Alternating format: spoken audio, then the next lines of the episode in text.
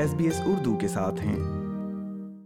کیا آپ جانتے ہیں کہ انڈیجنس اور ٹورس اسٹریٹ آئی لینڈرز کو آسٹریلیا کے آئین میں تسلیم نہیں کیا گیا ہے؟ وفاقی حکومت نے آسٹریلین شہریوں کے لیے ریفرینڈم کا مطالبہ کیا ہے تاکہ یہ فیصلہ کیا جا سکے کہ آیا، وہ آئین میں ترمیم کرنا چاہتے ہیں تاکہ انڈیجنس وائس ٹو پارلیمنٹ کو شامل کیا جائے۔ تو ریفرینڈم کیا ہے؟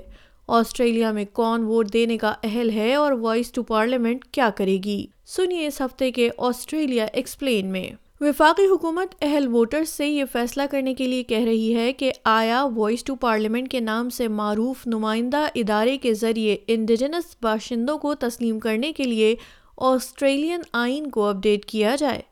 دی وائس ایک منتخب گروپ ہوگا جو حکومت کو ایسے مسائل سے قوانین پر مشورہ فراہم کرے گا جو فرسٹ نیشن کے لوگوں کو متاثر کرتے ہیں۔ Evan Ekin Smith, Australian election commission کے ترجمان ہیں۔ یاد رہے کہ اے ای سی انتخابات کروانے کے لیے خود مختار قومی ادارہ ہے۔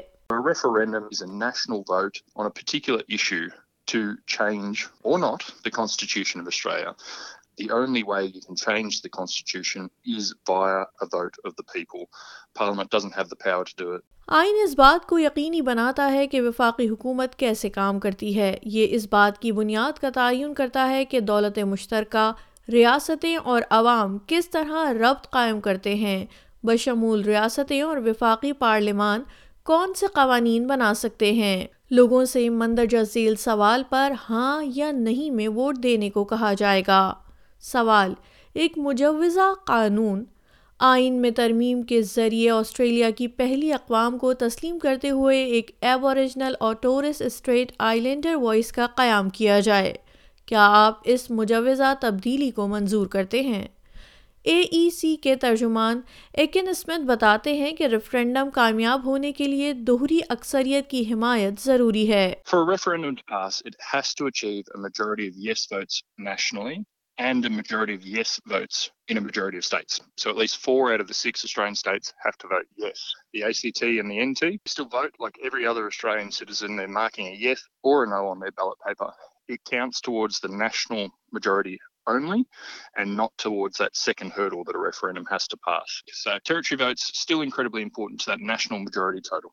Voice to parliament کے پاس قوانین منظور کرنے فیصلے ویٹو کرنے یا فنڈز مختص کرنے کا اختیار نہیں ہوگا۔ پارلیمنٹ معمول کے مطابق چلتی رہے گی۔ پروفیسر میگن ڈیوس ایک کوبل کوبل خاتون ہیں اور نیو ساؤتھ ویلز یونیورسٹی میں آئینی قانون کی چیئر ہیں۔ وہ آئین میں انڈیجنس اور ٹورس اسٹریٹ آئی لینڈرز کی شناخت کے ماہر پینل کا حصہ تھی جس نے وائس کی تجویز پیش کی۔ وہ کہتی ہیں کہ دوسرے ممالک نے بھی اسی طرح کے ماڈلز کو کامیابی سے نافذ کیا ہے۔ This is a very common reform that's made to democratic systems around the world to ensure that the voices of Indigenous peoples are heard when governments make laws and policies about them. One of the reasons that we haven't been able to close the gap in disadvantage in Australia is because the government very rarely consults communities when they make laws and policies about them.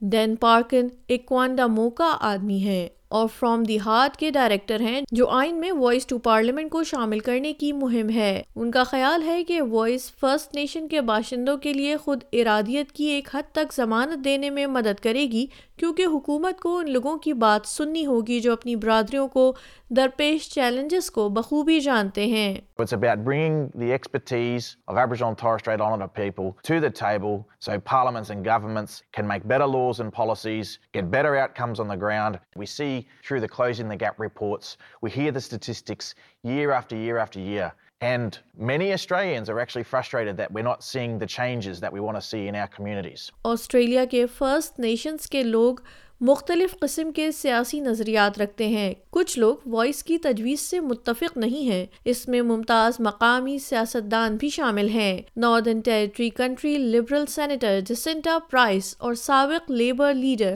Warren منڈائن نہیں مہم کا حصہ ہیں۔ ان کا کہنا ہے کہ voice to parliament indigenous لوگوں کی مشکلات کو حل کرنے کے لیے بہت کم کام کرے گی۔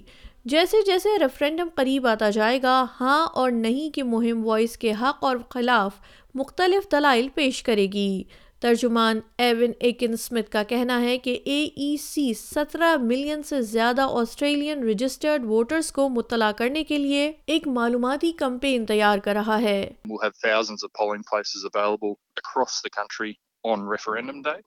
Uh, there'll also be early voting centres available in the weeks leading up to it as well. So if you can't make it on the day, turn up in person to an early voting centre. We'll be facilitating overseas voting, the remote mobile polling. There'll be postal voting available as well for telephone voting for people who are blind. تاریخی طور پر Australian باشندوں کو آئین میں ترمیم کے لیے راضی کرنا آسان نہیں رہا انیس سو ایک میں فیڈریشن کے بعد سے تبدیلی کے لیے چوالیس میں سے صرف آٹھ تجاویز کامیاب ہوئیں انڈیجنس مسائل پر آخری ریفرینڈم انیس سو سڑسٹھ میں ہوا تھا اس کی کامیابی کے بعد کامن ویلتھ کے قانون کے تحت فرسٹ نیشن باشندوں کو بطور آسٹریلین شہری تسلیم کیا گیا اور اس کے بعد مردم شماری میں بھی شامل کیا گیا۔ آنے والے ریفرینڈم میں ووٹ ڈالنے کے طریقے کے لحاظ سے آپ کو بیلٹ پیپر پر صرف ہاں یا نہیں جو انگریزی میں لکھا ہوگا کہ الفاظ میں ووٹ ڈالنا ہوگا۔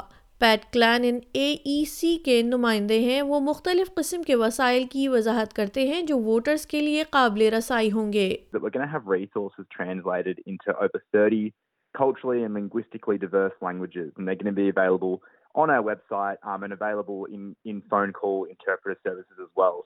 اگر آپ انتخابات میں ووٹ ڈالنے کے اہل ہیں تو آپ ریفرینڈم میں ووٹ ڈالنے کے لیے بھی اہل ہیں اس کا مطلب یہ ہے کہ اندراج شدہ شہریوں کے لیے ریفرینڈم میں ووٹ ڈالنا لازمی ہے So you just have to be an Australian citizen. But we would encourage people that if you've moved or if you're not sure if your enrolment is up to date, you can check your enrolment at aec.gov.au and you can just check there to make sure that all your enrolment details are up to date.